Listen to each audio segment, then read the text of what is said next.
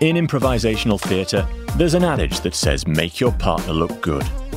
In leadership and business relationships, this means you can make personal interactions a win win situation for both you and your colleagues. Welcome to Partner Up with Amy Carroll. Speaking with guests and listeners like you, Amy uses her wisdom and wit, leading you along the road to success. Now, here's your host, Amy Carroll. Welcome, everyone, to Partner Up with Amy Carroll. As a communication coach, trainer, speaker, and author, I'm delighted to be your host and excited to bring you insights and ideas to help you solve your communication conundrums. This is the 25th episode of my show, Partner Up with Amy Carroll.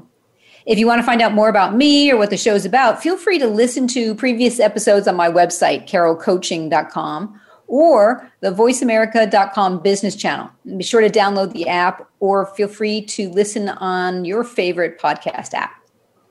If you missed last week's show, I had a delightful conversation with Heather Cairns-Lee, an adjunct professor of leadership at IMD Business School in Switzerland. Among other things, we discussed Heather's research, which focuses on the development of self awareness, authenticity, and the role of metaphor in breakthrough thinking and creativity. Be sure to check out the episode from February 12th. Today, my guest is Dr. Rima Azam. Welcome, Rima. Thank you. I'm so glad to be here today. Yeah, and I think I said I, I made a creative version of your last name as I, I added like an S, Azam. Yes. Said it perfectly. Thank okay, you. Not an easy name. it, it's to me, it, you know, it's like Italian where there's phonetically everything gets pronounced. So it's not as hard yes. as some names I've come across. Yeah, and it means welcome. Oh, it, I didn't know that yeah. in Arabic. Welcome, yes, or somebody who likes to invite people and welcome them into their home. Or so, so they'll just say azam when they. Well, I mean, it's it's a meaning. It, it kind of changes when you use it in sentences, but it also a second meaning is willpower. Somebody who has a strong willpower. So it's kind of fun to have those little stories behind yeah. our names. How would you welcome someone using it in a phrase in Arabic? Uh, I mean, the traditional is marhaba, ahlan, is mm-hmm. kind of how we do it informally because the Arabic language, you have both the formal and the informal, the classical oh. versus the um, sort of colloquial. So mm-hmm. the only time we use formal is in broadcasting or formal sort of uh, government businesses, but mm-hmm. beginning to dwindle away. So it's it makes, colloquial. It makes me think of uh, Swiss German and High German. I wonder if that's yeah. similar. It's somehow. I mean, I think usually I tell people it's sort of akin to uh, classical Shakespearean English versus the modern uh, sort of language of the uh, uh, modern English language. Okay, that's a comparison I can yeah. hold on to. Yeah. yeah. So, uh, Rima, give me a moment. I want to give the listeners some background on you so they know um, a bit more about you before we get jump into this juicy conversation. So, Rima is a trained psychologist, educator, and coach. She was born in the US to Palestinian father, a mother born in Iraq to a family from Turkey who was raised in Lebanon. so now, Rima, I understand why you call yourself a Middle Eastern cocktail. Yep.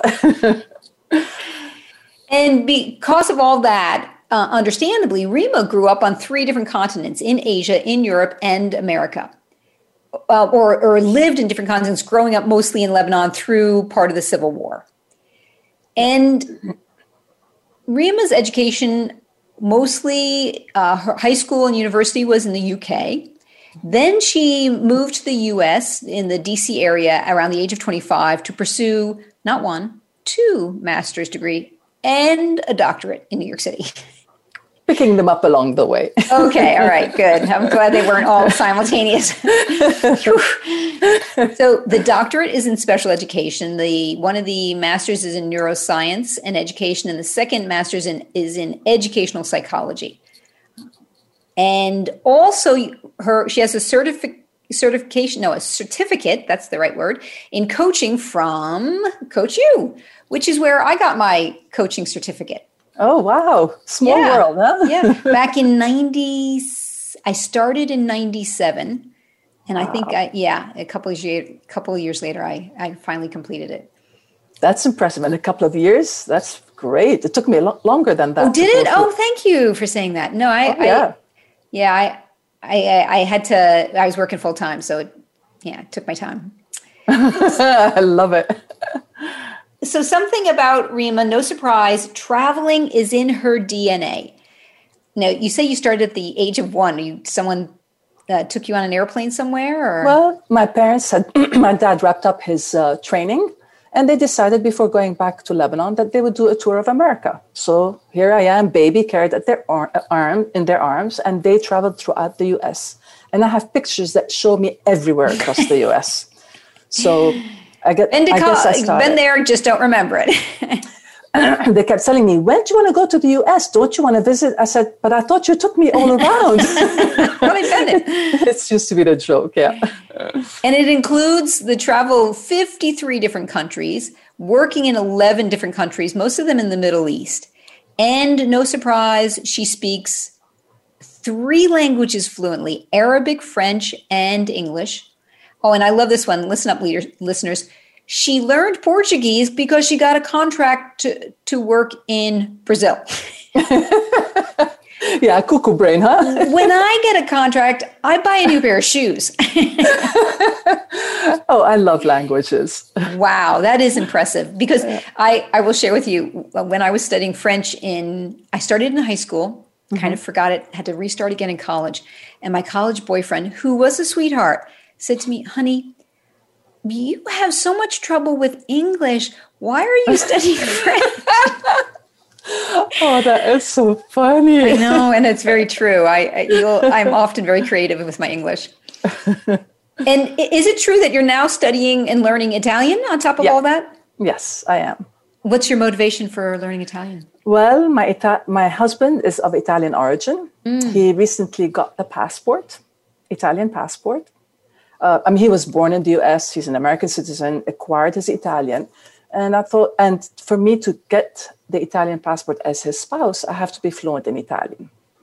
And really, I actually was 16 years old when I just was fascinated by Italian, wanted to learn it, started on my own. And when I landed in England, the school I was at wanted me to learn another language. They did not accept Arabic as the third language. So I picked up Italian. Uh-huh. So I guess it was always some, a language that I was attracted to. And now I had motivation yeah. to learn it more formally. Yeah, I was very attracted to Italian. That was the language I wanted to learn in in the school. I was also very attracted to Italian men, so I think there might have been some connection there. Uh-huh. Um, you know, whatever it takes. Though, unfortunately, my school, my high school, didn't offer Italian, so that's why I ended up with French. Mm-hmm. Yeah. yeah. French is harder, though. Thank you for saying that. so here's my question for you. Based so now that listeners have a good sense of your background, I'd like to spend some time talking about it and how it's impacted who you are. And so my first question for you, what have you learned about yourself, about human nature as a result of living in all these different cultures and learning these different languages? I think for me, at the core of it was having a clear sense of self, uh, being anchored and rooted in a culture that kind of gives you a sense of identity, and then being open and curious about learning about other cultures and having the luxury in a way to pick and choose what you like about different cultures and incorporate them into who you are. I think that is a gift that so, that sort of the world offers us the so the main cultures would you would be for UK, Lebanon, US. Is that accurate? I would say that the the core one is the Middle East, the Lebanon one. Okay. Because that's where I grew up and was raised. And so that's the core. The others were additional ones that I acquired as I went along. Okay, so let's start with the with Lebanon. What were some of the qualities from that culture that you particularly appreciated and wanted to carry with you? So I would say um, the Lebanese have a joie de vivre that's beautiful, that engagement with life, uh, knowing how to live and live well through social engagement, through cultural activities, through travel. There's that passion for life and mm. good food and party. Yes. I love that. And there's a sense of community. There's a sense of truly belonging. And because it's a small community, everybody knows everyone. Mm-hmm. So the, on the plus side, you feel like you are seen you matter, you are a known uh, quantity and entity in, in the fullness of who you are, versus an anonymous individual on this planet. Mm. And so that strong sense of community and support and family ties are so powerful, and they really, I feel they anchor, uh, they anchored me emotionally, mentally, uh, physically. It feels like you've got a solid base, a solid platform to work from. And that speaks to me when I think about I'm sure you know this already. The one of the basic human needs is the sense of belonging, and that's what yes. you describe from that yeah. kind of community. Exactly. Wow. Yeah. So that's uh, that aspect is so powerful, and it still is very much part of who I am. Wherever I go, it's so entrenched in who I am and how I engage with people.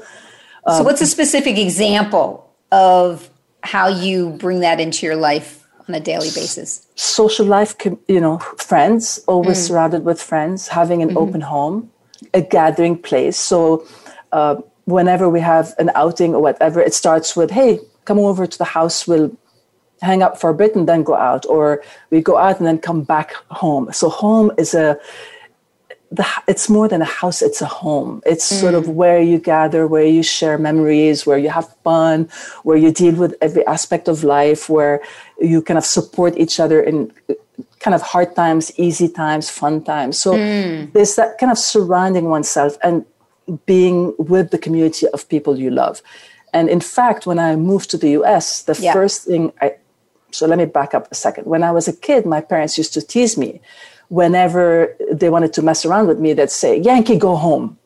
And I'd say, if I'm to go home, I'm dragging you with me. I moved to the US in 85, 86. they were all here in Washington, D.C. They you brought them, you brought yes, them over. Fantastic. Yeah. yeah. So it's having that sort of sense of uh, bringing my mini community here. And that sort of gives me, it always gave me that space of uh, being able to then feel free to explore. It's almost like yeah. a little child. Yes. Knows, Mommy is nearby. I'm safe, and therefore I can turn my attention to the world out there. Yeah. yeah. Which is really beautiful. I mean, that's kind of a, a real gift. At, I, I mm. think of it as a, as a precious gift. So that that's a very powerful example from the Lebanese culture. Let's move to the UK. What in from the UK culture are qualities that you um, maintain and and have brought with you? So I was made aware by my father before we went to England and said, Rima, in Lebanon, we tend to be very bombastic. We speak loudly, we're full of passion. In England, people are very polite, very quiet. You need to bring the volume of your voice down and speak softly. That gave me the trigger of awareness of how mm. I needed to observe and be a little bit more cognizant of how things are different from where I was raised. Mm-hmm. This was my first exposure living in a place. I mean, travel, you go in as a tourist, it's different. Right. Observation led me to sort of notice how polite people were, how modest they were, mm. um, that kind of gentleness. And that really appealed to me.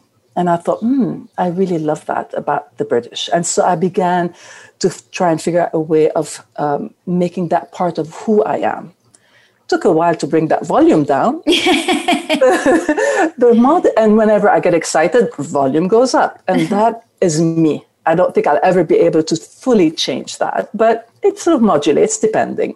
And mm-hmm. I kind of learned to almost mirror my environment as a as a strategy to connect to the world I'm in mm, through so, observation mirror. So I'm hearing a, a high level of adaptability that you yes. developed. Mm. Adaptability while always being cognizant of what is authentically me. So I, I would not, I, if something doesn't feel right for me, I wouldn't pick it up. so that's an that being authentic. That's an important thing. I want to get into that a little bit later. So let's remember and hold on to that. Okay. Uh, so the third uh, culture, then you at 25, you moved to the U.S. What about the U.S. culture? Do you did you say, oh, these are things I really want to hold on to? The sense of creativity, openness, um, being able to be who you want to be. Uh, professionally, it was a fabulous world to to uh, live in and work in because you're given permission to reinvent yourself. I grew up in a world where you were shaped by your training. You were only ex- uh, an expert in your own area of training. Whereas in the US, people talk about expertise based on experience as well, that this was a legitimate form of training and exposure. And therefore, if you have experience in something, even though you were not trained in it, you can claim expertise. And I struggled with that so much. As much as I loved that concept, I really had a hard time overcoming it. And still to this day, I would say I have experience in and never say expertise. I still there's certain parts where that humbleness kind of kicks in. Mm-hmm. Yeah, mm-hmm. yeah, and I think it's because it aligns more with who I am, and I have a sense of um, yes, I love the openness, but it's still contained within a narrower uh, boundary. Yeah, if you like. I want to be provocative for a moment here, mm-hmm. if I may. Of course. Thanks. I love it. the challenge. I, we don't know each other that well, so I think I should warn you first. uh-uh. I love challenges. okay, so here here's a question. When you say that you are okay to say I have experience and not expertise, even if there's a likelihood that you truly have the expertise, do you think aside from the humbleness culture that influence you influences you, do you think there's also a part of it um, because I think globally, if we stereotype, it's you know, for a woman, it's much more precarious to claim expertise because mm. she's likely to get more likely to get criticized or put down for it by both men and women. Yeah, interesting. Not so much for me. I grew up, even though I grew up in the Middle East, forgive me, uh, my father was very progressive in many ways. And one of his general, sort of repeated statements were, um, I want you to get a good education. Mm. I want you to be able to stand on your own two feet. So if you happen to marry somebody you don't like, you can kick him and you can take care of yourself. Wow. Period. I also came from a family where my grandfather on my mother's side used to drive my aunts and my uncle across the desert to Lebanon to putting, put them at school so that they can be uh, educated, can take care of themselves, and not depend on anyone. And one of my aunts was one of four women uh, to train as a doctor in the Middle East at that time. My grandmother on my mother's side had a high school degree. Mm-hmm. So we came from a, a, rich background of belief in education wow. and being independent and standing for our, um, you know, ourselves. Mm. And uh, my dad used to always say, um, if you believe in something strongly, it doesn't matter what the rest of the world believes in. Stand up, hold your head high, and state your, you know, make your voice heard. And so I always grew up with that concept. So to me, it's like I dismiss or don't even respond to the pressures that come from outside around who wow. I am and what I can do or mm. cannot do. You know, for me, I had something similar. My mom's philosophy was failure is an opportunity to learn something. Yeah. And I just grew up with it. I was just like, oh, that's yeah, cool. And yeah. and I didn't and it wasn't until years later that I came to appreciate it. I was dating a Swiss guy and I was starting my own business and he was sitting back watching me and he was horrified. He's like Amy, you you you're you're not concerned if you're going to fail. You you just say yes to things and it might fail. And I thought about that. I was like, mm, yeah, that's true. He said, if I embark on something mm-hmm. I'm going to make sure that that there's no chance I'm going to fail. And if there's a chance I'm going to fail, I'm going to do everything I can to make sure it's mitigated, or I won't yeah, agree to it. And yeah. I and it was fascinating to have that awareness. And I thought about where did that come from. So that whole story is to ask you. You know, you grew up with that philosophy of mm-hmm. your father's. At what point, or was there a point that you stood back and went, "Wow, how awesome that I got that education, that teaching, that attitude um, as a child. Was there a, an aha moment for you to realize that that was pretty significant? Hmm. I'm not sure that there was a specific time. It's almost like it was built in because, by comparison, it's just growing up in an environment where other fathers were not like that. Uh, girls were sort of uh, seen as in many other places secondary the boy gets i mean in lebanon at the time when i was growing up the boy was the one who was focused on the boy sure. gets to get the education the boy gets to lead the, the family business etc and so it was always all around me the contrast was always there mm-hmm, mm-hmm. so i was oh I, I, mean i can't say you i was always, always aware there was a sense yeah. of awareness but i don't know that there was this particular point got it that triggered it yeah because you were so young you grew yeah. up with it for so long i see yeah. So I want to ask you, knowing that you speak for three and a half four like and a half languages.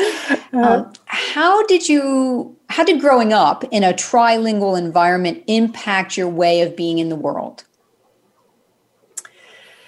Um, I guess my world was never anchored in any one uh, purist culture. Mm-hmm. I have this perception, and I don't know if it's true or not. It's just a perception that if one grows monolingual in their, one's own country and is predominantly monolingual, as in the US or the UK or France, that there's a narrower sort of um, scope of how you look at the world initially growing mm-hmm. up. Um, our exposure was between kind of having access to different languages gave me access to different cultures. Mm-hmm. I grew up in a uh, studying in a private school that was a bilingual French Arabic school. Uh, the, we were exposed to the French culture through the language. We studied French history, French geography, etc. And so there was always that sort of wider world that we were exposed to. Um, American culture, the movies, um, the English language. We had the British as well as the American access to it. So it's always been a blend. And in fact, what's ironic, and I call it mental laziness, whenever we talk to each other as friends in Lebanon, single sentence, three languages kick in in the same sentence. My dad used to challenge us and say, I bet you can't stick to one language for one sentence. He was right. I couldn't.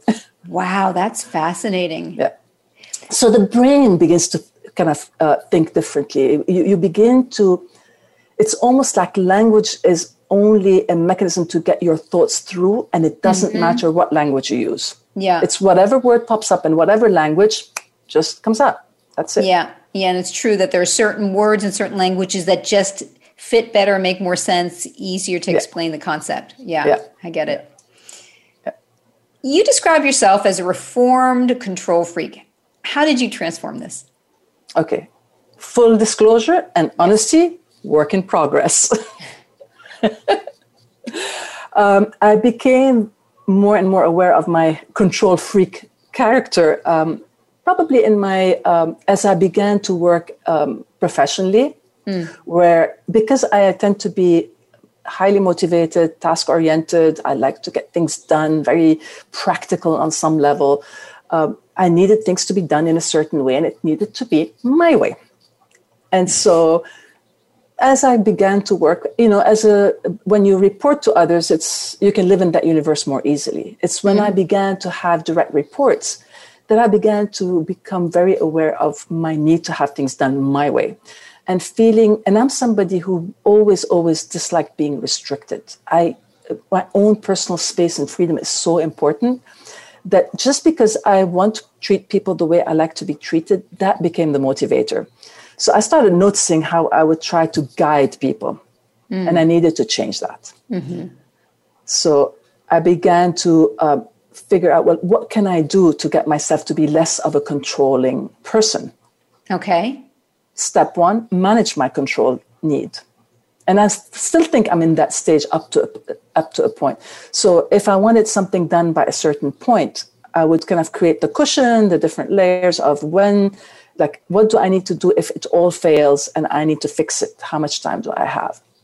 So I try to you know create a space where I get people to do their own thing, let them experience it, fail or succeed their own way, then step in and provide the support as needed along the way if they ask for it or afterwards. So what you so if I hear you correctly is um, you one you're aware that you have this tendency. Mm-hmm. Two, when you're managing leading others, you purposely create a, a cushion for yourself yeah. mm-hmm. of where you know that if you cross beyond that, then it, you're going to start to get the point where you're jittery and you know Correct. wanting to do it in a certain time frame or your way.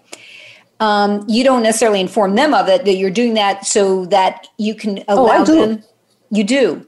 I oh, do cool. say if you can get it done. By, so what I do, I'm very transparent, and yes. I tell people, I want you to be able to do it your way. Please feel free to come and check in with me if you have, need any help. I need to let you do it your own way because there are more than one way of doing things, and I want nice. to honor that but know that by this date, if it's not done or if it's not done to the level that we need it to be, we can either work together or I'll take over and do it. So I open that space so they also feel they have a safety net. And it doesn't come with judgment, it comes with this is a learning opportunity. Right. Run with it. Uh huh. Beautiful. So. And now this might be related. Being, um, you say that you're very well. Actually, to me, this is the opposite. This is what I find is so fascinating. You say you're comfortable with the unknown, being in limbo, mm-hmm. and this is not typical for many people. No, true. Um, how did you achieve this? I think it's partly personality and partly perception. I be- strongly believe in um, attitude. It's what you bring to the session. My attitude when I get into a limbo state, I have a choice of how I would look at it. And the way I see it is, hmm, great opportunity. The unknown, the unplanned. I might discover new things I may not otherwise know, sort of uh, have a chance to discover. So I sit there and sit in that space and let it happen to me and with me instead of resisting it. That is easy when it's something that's not uh, emotionally challenging or physically challenging. Uh, that scares me. If it does, if it's not doesn't have the fear element to it, I'm perfectly fine and I become mm. more creative.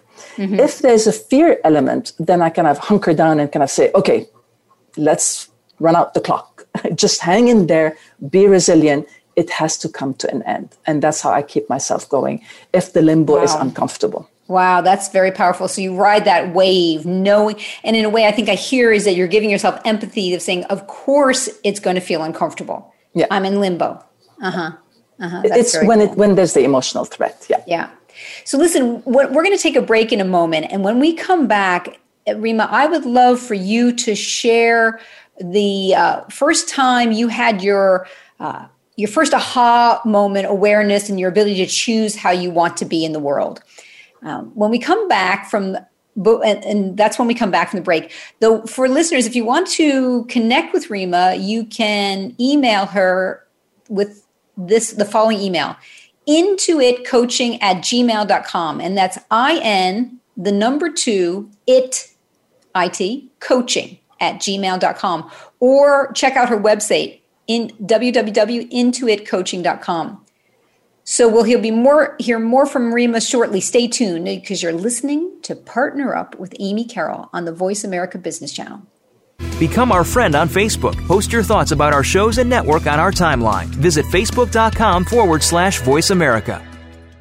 Do you have colleagues, family members, or neighbors that just drive you crazy sometimes? Do you occasionally find yourself feeling disrespected, mistreated? or annoyed by others. As a no nonsense communication coach, trainer, speaker, and author, Amy Carroll may have a solution for you. For over 35 years, Amy has studied status and power dynamics, what sabotages relationships, results, and how to get desired outcomes in business and personal interactions.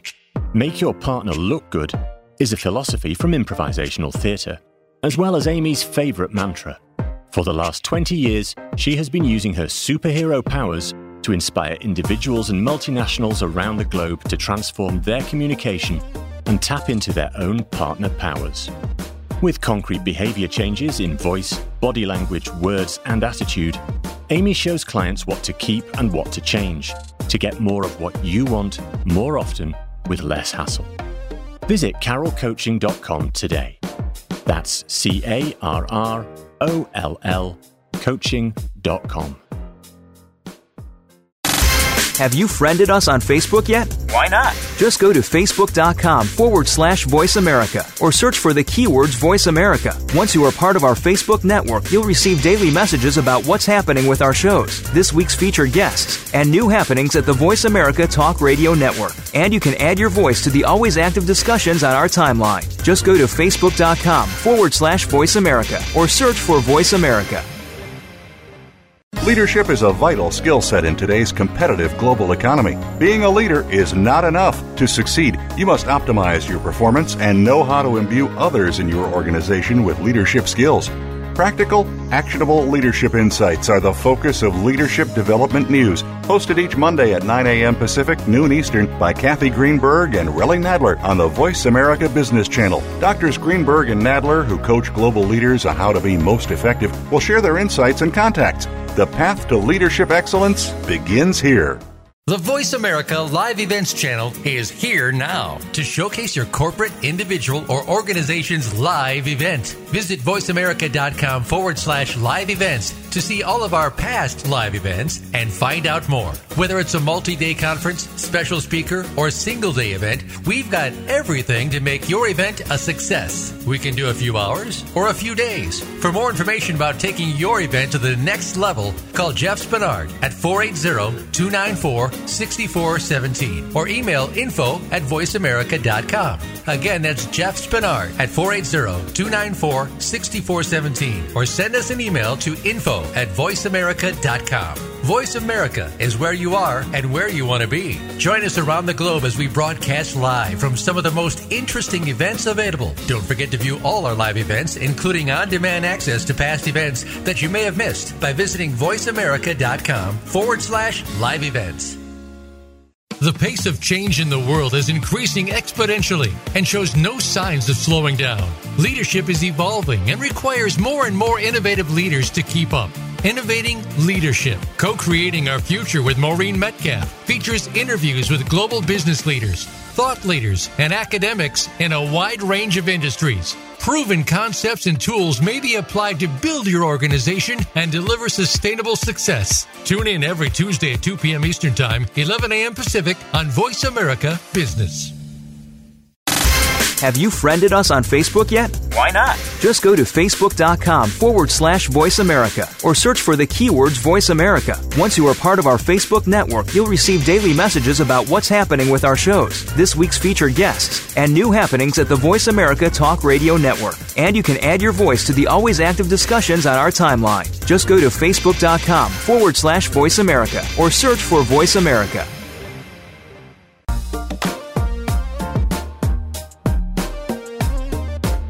You are listening to Partner Up with Amy Carroll. We want participation from you. Feel free to send an email to amy at carrollcoaching.com.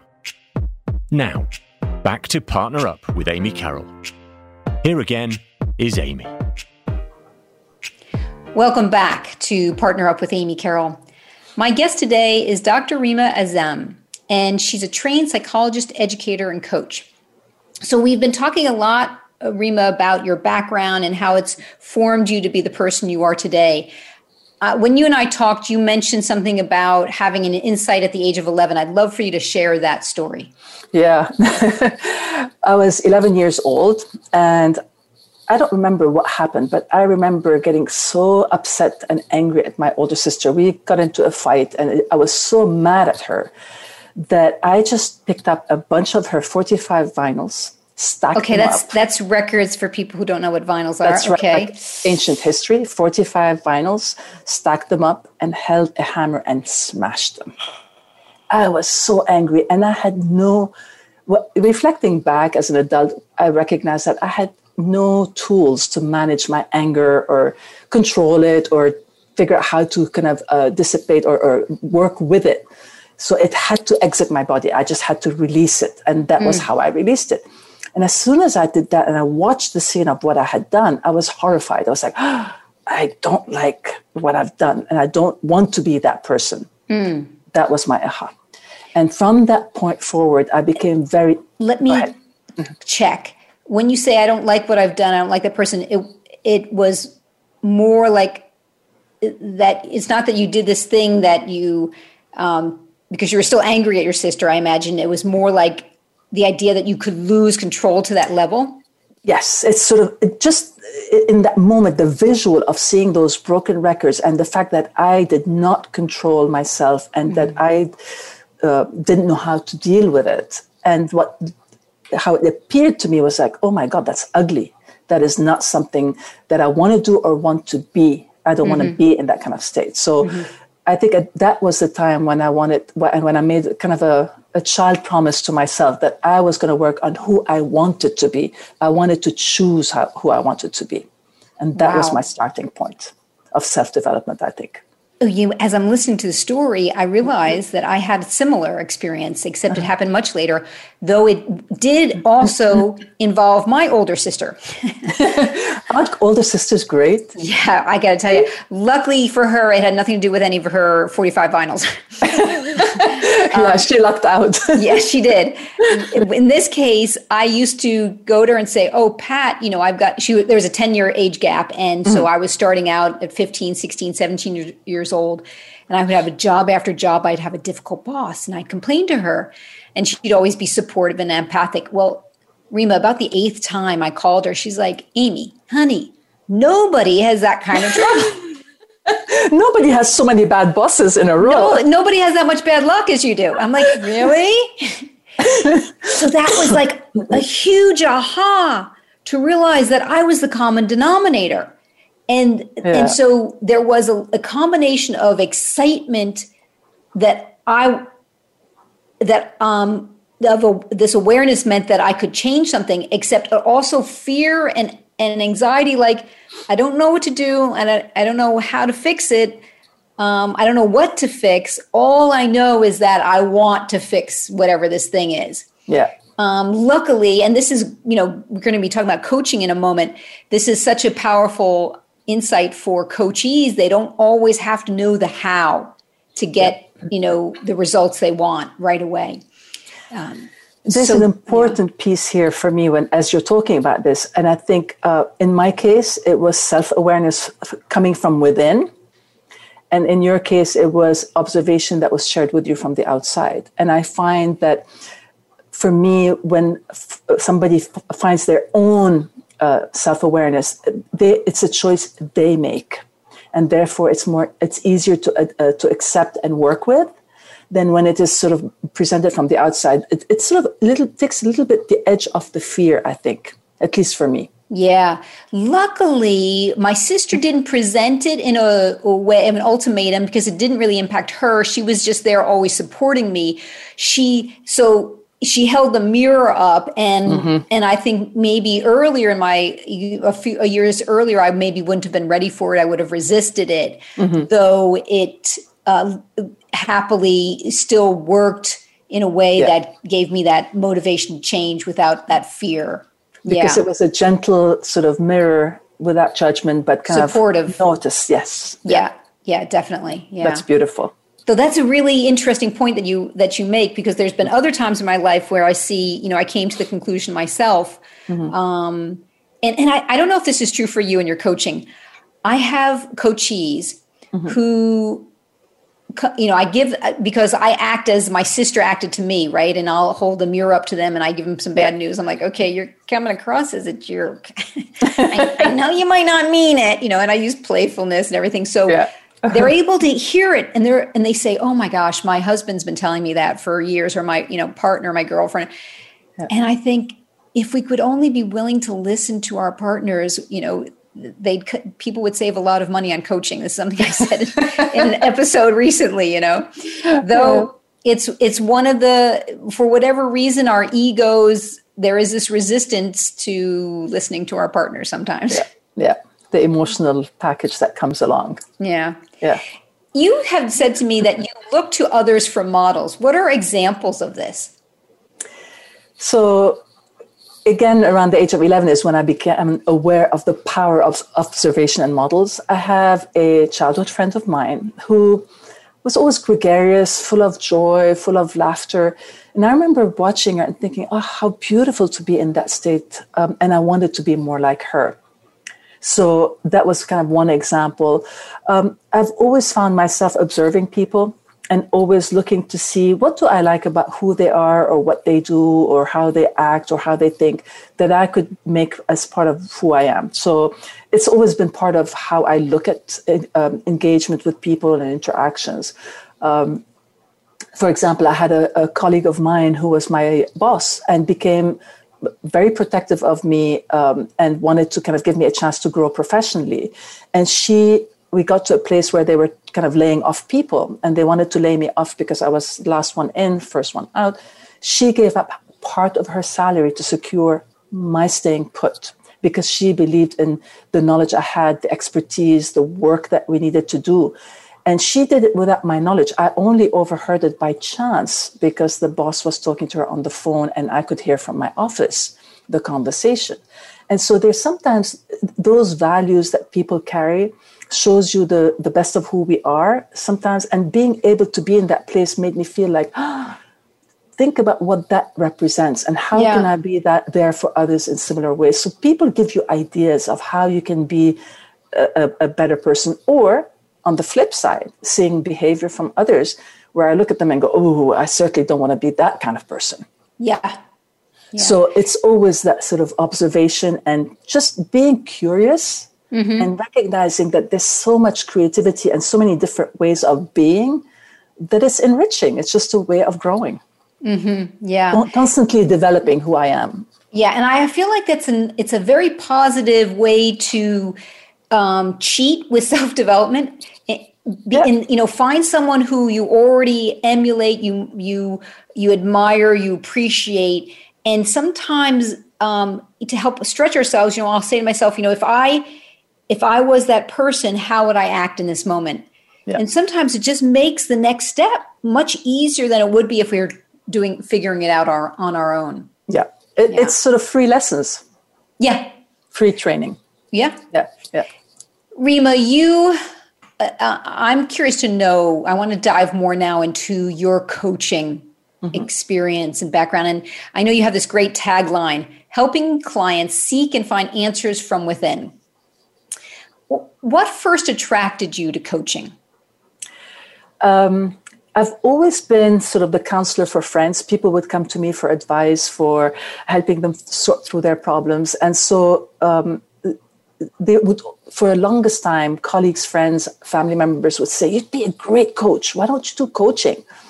And so eventually, as I was getting ready to think about, well, what kind of um, retirement gig do I want to have? I'm not somebody who's going to sit and retire and twiddle my thumbs. I wanted something that would keep me engaged. And so I thought, hmm, that might be a nice sort of way of um, staying engaged. And I, I'm, I love working with people and being kind of a support to them. So I enrolled in Coach U and started doing it formally. And it was interesting because I loved uh, the growth that I went through through that process, mm-hmm. and it made me feel like. Well, one realization was, oh, well, what I was doing was definitely not coaching in terms of the classical sense. Sure. It was a hybrid of coaching and, and counseling and guiding. And I just loved that combination. And certainly the training and coaching taught me a lot of new skills I did not have. Um, and so now I'm at the stage where I'm trying to create my own hybrid because I really feel I belong in a world that's sort of more a combination of counseling, guiding, and coaching. Mm, yep. And it, really, what I realized is that whenever I offered guidance, I always offered it as a um, something to consider, almost in a question form for people. So never wanting to impose, but rather offer a, a kind of ideas. And yeah. so for me, it's all about needing to own something for it to be um, to be of value. If we don't truly believe in something, or if it doesn't really connect with who we are, it's just it's as if you're donning on a scarf. You put it on, you take it off. It's not really you, and mm-hmm. it doesn't last. So mm-hmm. that aspect of anchoring helping people get to a place that's deeper knowledge of who they are or who and how to work with kind of developing who they want to be is really um, what really keeps me engaged in coaching or what triggers it for me. And I'm curious um, if you have a couple of concrete examples of, you know, you focus on self development for yourself, for your clients. What have some of the benefits been that you have seen from people? So I had one client who came in, uh, relatively young, by my assessment, not very, uh, has a strong desire to change, but not much self awareness available to him mm. at that point. Um, and so, as we were working, uh, he had sort of challenges, emotional challenges around one topic. Um, and I found that I was, as I was trying to have him sort of um, reflect, dig deeper, kind of get awareness of when those emotional um, instances were triggered, he just didn't know how to even begin to look at it or figure it out. So I went into more of the counseling mode and sort of asking questions, giving ideas. One kind of asking him if this was true or not, kind of just probing as we went along. And then try to create situations by modeling or uh, using the background that I had in psychology, uh, try to find distractions for him. So, for example, he would get into a mental loop where he couldn't get out of that sort of uh, um, what I would call uh, being trapped in that loop. I don't want to give away any of the information for privacy's sure. sake, but he would get into that mental loop. And so, little tricks. I gave him a little thinking putty, gave it to him, got him. Say it again. A little thinking. Thinking putty. It's a little putty that you can play with, just like a thinking a, putty. Putty, yeah, like à. Yeah, like uh, what is that? The colorful. Yes, uh, kind of sort of Play-Doh something similar yeah yeah okay so something similar to play-doh gave it to him just got him to play with it started having conversations and next thing he realizes and, and, and then you know he's playing with it then we stop and then i ask him a question to check in on his emotional state of mind. He goes wow i just disconnected from it. I said what do you think happened? And he just couldn't figure it out and i said i distracted you with the play-doh or the thinking putty and it broke the constant obsession over the same thought. And it was like, ah, so this was an external guidance to help him notice something that was happening to him that he wasn't picking up. Mm-hmm. Work continued for several, several sessions. And finally, one day, out of through that whole process, he turns to me and goes, Wow, I just realized something. I said, What is it? He goes, My fear of getting into that state is what gets me into that state. So if I'm aware of that fear, I can tell it, no, you're not going to push me there. That snapped it. That was the end of getting caught in that cycle. Even though he knew he had the option of all along, he could take medication if he needed it. He could do, and we worked on a series of different strategies that will help create that distraction to break the cycle of that loop. What were some of the other examples of distraction that you um, came up with? Going out for a walk. So I would say, mm. what helps you kind of relax or, mm. you know, break away or give yourself a chance to sort of step away from that emotional state? He recognized that going outside and walking for a little while helps, or standing on the balcony and, and smoking a cigarette, or um, listening to some music, just enough for five or 10 minutes to sort of physically move him from the environment to another environment. So the probing was all around what he used or found useful to him. Um, gave him some other techniques, deep breathing, um, having uh, making a phone call to a friend around some other topic. So we kind of played around with different strategies to kind of help make him feel he has different tools he can use in different situations um, including where in, if he's in the middle of a meeting, can he step away? If he cannot, what can he do with his fingers underneath the table to break the cycle? So there were lots of different tricks and strategies, yeah. but the understanding of how it was triggered was so key for him to be able to overcome it, the fear it yeah. generated with it. So it reminds powerful. It, it reminds me a little bit of something my sister said recently about when we're having these negative emotions that you sort of it's like they're an unexpected house guest and you just you want to invite them in like oh you know you, by just acknowledging it naming it he mm-hmm. took it one step further he acknowledged it and put a limit no um, though sometimes it's just the awareness piece is, is sometimes such a, a key element. Yeah. So when you have clients who lack self-awareness you explained with him you know the approach you took it, do you ever sometimes think this person's not coachable? Or is there do you think there's something else underneath the surface that is creating that lack of self-awareness? There are i believe that there are some people who are not coachable mm-hmm. or at least at certain points in their, their, their their lives or in a certain situation are not coachable sure and it's a question of readiness sometimes they do have a desire or they're curious but they're not really ready yeah. and i think it's important to honor that you know you just made me think. I was just on a call this afternoon with a client who I worked with him a year. Last time we worked together was a year and a half ago. Mm-hmm. He had two hours remaining he had never used. He canceled appointments. Finally, yeah. today we spoke, and I think he was feeling a mixture of disappointment, maybe some, I don't know, shame or embarrassment mm-hmm. because he said, Amy, I've, I feel like I've just slipped back, maybe mm-hmm. even, be, you know, before I prior to how I was with the coaching and and I feel like I didn't benefit from all the coaching we did then it could have helped me so much in these scenarios that I was dealing with. Mm-hmm. And then he said on his own, maybe this is a good thing. And I was like, okay, you know, Amy, shut up, keep your mouth shut. Tell me more. And um, and his he could see, and I, I shared that quote of when the enemy of the the enemy of the great is not the bad, the enemy of the great is the good. And I said, you know, you're what I hear you just said to me was that maybe the fact that it's bad has, is motivating you to uh, do what you need to do to get mm-hmm. out of that negative space.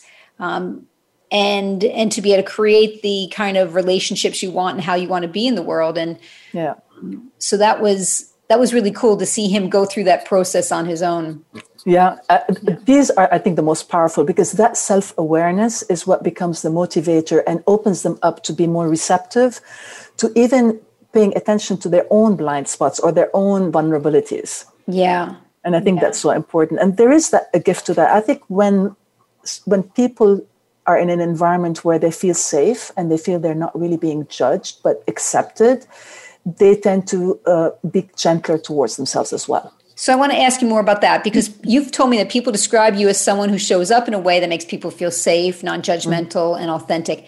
How would you coach someone to show up in this way?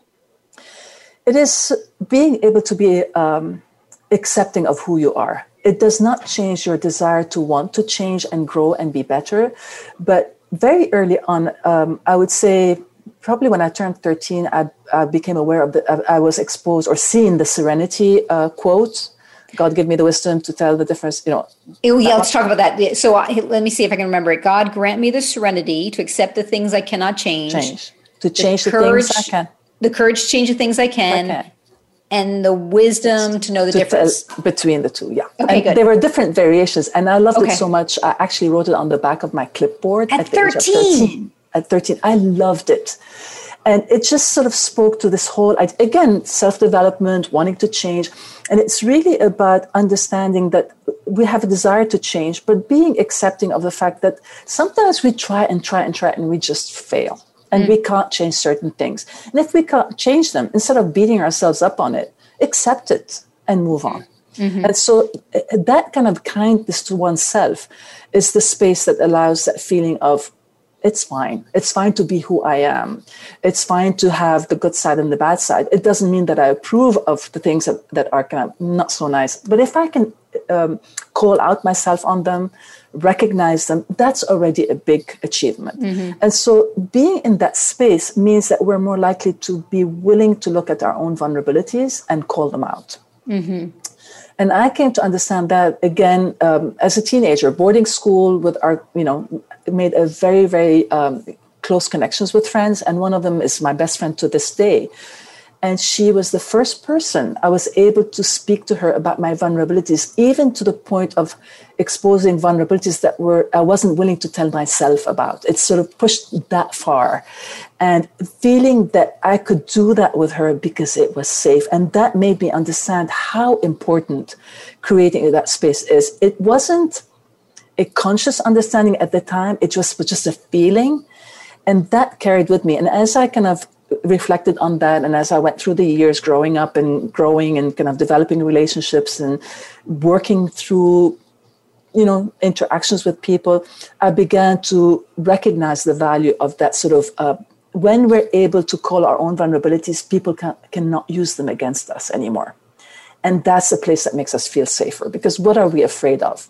Exposure ridicule yes judgment. Okay so by proactively one accept who, you know what you have and who you are and how you're being in the world whether it's ideal or not mm-hmm. and then exposing that and sharing that with people. And you know it t- makes me think of brene brown and the power of vulnerability. Yeah doing those things then can help you to um, be less judgmental and show and you're certainly being more authentic in the world. So that's one of the ways you help your clients to get there and get them to sort of call it out and see how, how they feel when they do that. Mm. And recognizing that not everybody is going to be um, as warm and supportive. But when you begin to accept yourself and care for yourself, then you've got that power that resides within you. So, how do you keep your inner power versus handing it over to others? Mm-hmm. Mm-hmm. And, and just creating the experience and how they feel and how it opens them up to be more creative and more willing to tackle the things that they want to tackle.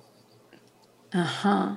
Say that last part again being willing to tackle sort of, the things things that they want to tackle. And yeah. I have one client who is very much about um, creating space to grow. And I would always challenge her. She would say, I am somebody who needs to control the outcome. And I'd say, uh oh, you're going back into control. Again, through playfulness, through laughter. Sure. And she goes, ah, You are right. I'm trying to control again. So it's sort of mm. creating that, that caring, loving mirror, mm-hmm. as your sister did with you.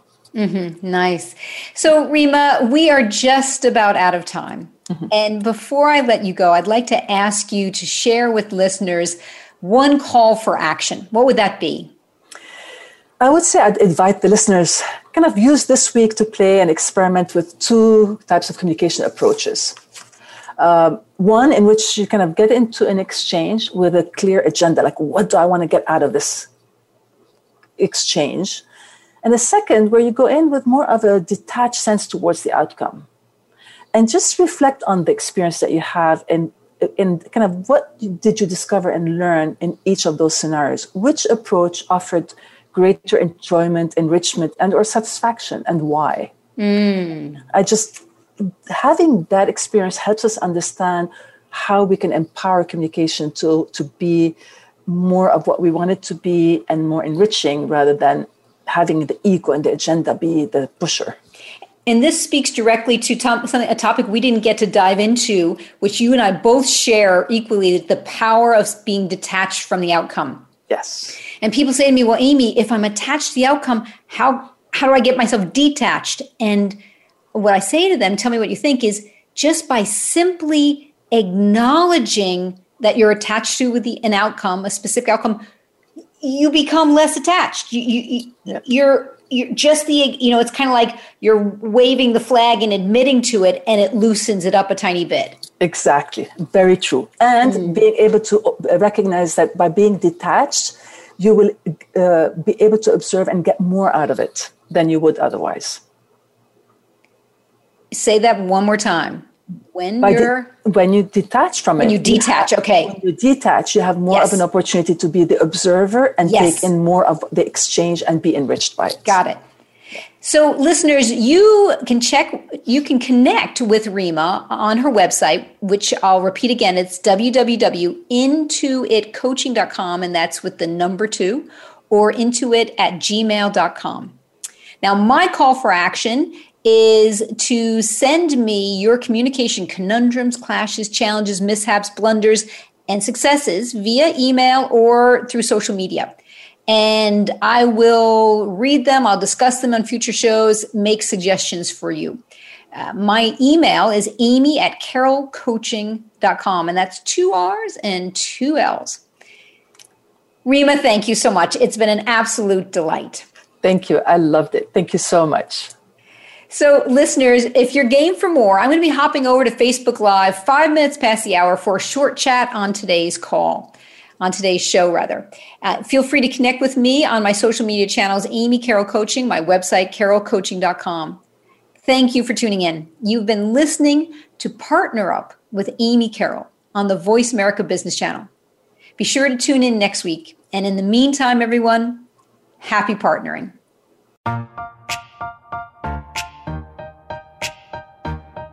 Thank you for tuning in to Partner Up with Amy Carroll. Join Amy for another edition next Friday at 7 a.m. US Pacific Time, 4 p.m. Central European Time on the Voice America Business Channel. Until we speak again, make it a great week. And remember, make your partner look good.